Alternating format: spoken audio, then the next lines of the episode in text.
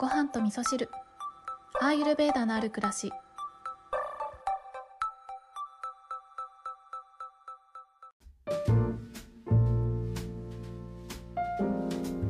こんにちは。土井京子です。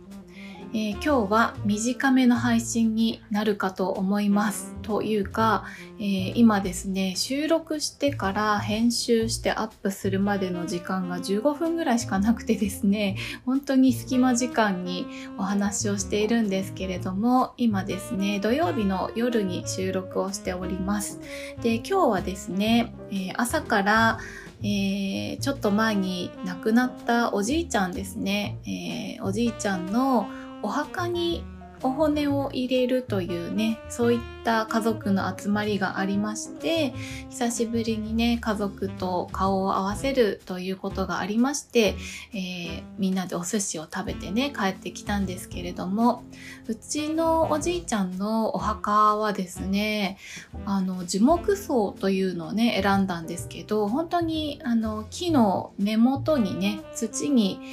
お骨を直接入れる埋めるような形の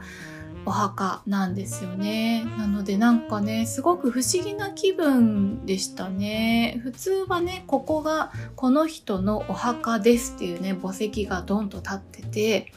えー、そこを見れば、その方のね、お骨があるんだなっていうことがわかるんですけど、でも樹木葬の場合だとね、その上から草が茂って木が、えー、ニョキニョキ伸びていってというね本当に自然の一部に帰っていくというお墓なので、うん、なんかねすごく不思議な気分になりましたけどでもそういうお墓もいいなっていうふうに思いましたねなんかこう自然の風景を見るたびにえー、おじいちゃんのことをね思い出せるようなそんなお墓だなというふうに思っておりました。はい、で今日の本題はですね、まあ、実は何をお話ししようかというところもうんと私の中で整理がしきれていないので最近あった出来事をねちょっとお話しすると、えー、先日ですねインスタのストーリーの方にね着物の写真をアップしてたんですけどそれを改めてね、えー、普通の投稿の方にもアップしたんですけれどもちょっとねあのご縁がありまして、えーと、デヴィ夫人がね主催の、えー、チャリティーバンケットに、え出席をさせていただいてきました。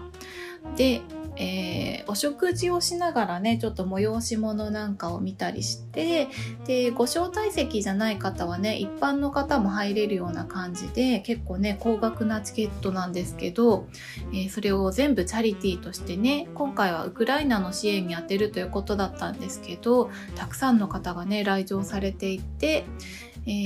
ー、お料理もねとっても美味しかったですしえー、すごくね、勉強になる時間でしたね。目的がチャリティーということだったのでね、その今のウクライナの様子なんかもね、映像にまとめられていたりとか、あとはそのデビさんのスピーチですね、最初のその支援をするに、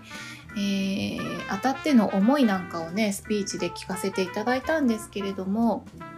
私はね普段テレビを全然見ないのでそういった機会があるとなんか本当にねあのいろんなことが起きてるななんていうふうに思っておりました。でもねそうやって自分ができることで支援をしていけるっていうのはねとっても素晴らしいことだなって思ったっていうこととあとは、まあ、ああいったあのたくさんの人を集めてチャリティーとしてドーンとね、えー、大きな額を寄付することができるという場を作ることができるという方っていうのは本当にねなんかこの自分の個性というものをちゃんと理解していてその自分の生かし方ということがね分かっていらっしゃる方なんだなという感じでねちょっと尊敬の眼差しで見ておりました。で他にもですね私が着席していた席というのはほとんどの方がですね、えー、大体10名8名ぐらい座っていたんですけれども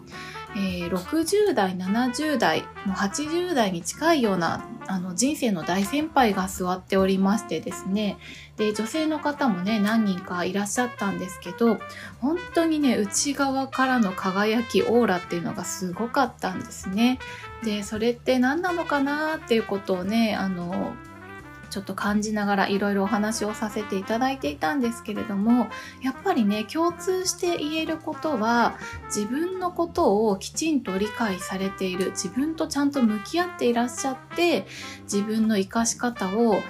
うん、よく分かっていらっしゃるんだなっていうことだったんですね。なので誰と比べることもなくですね自分にとっての一番素敵なえー、自分というものを表現できていらっしゃって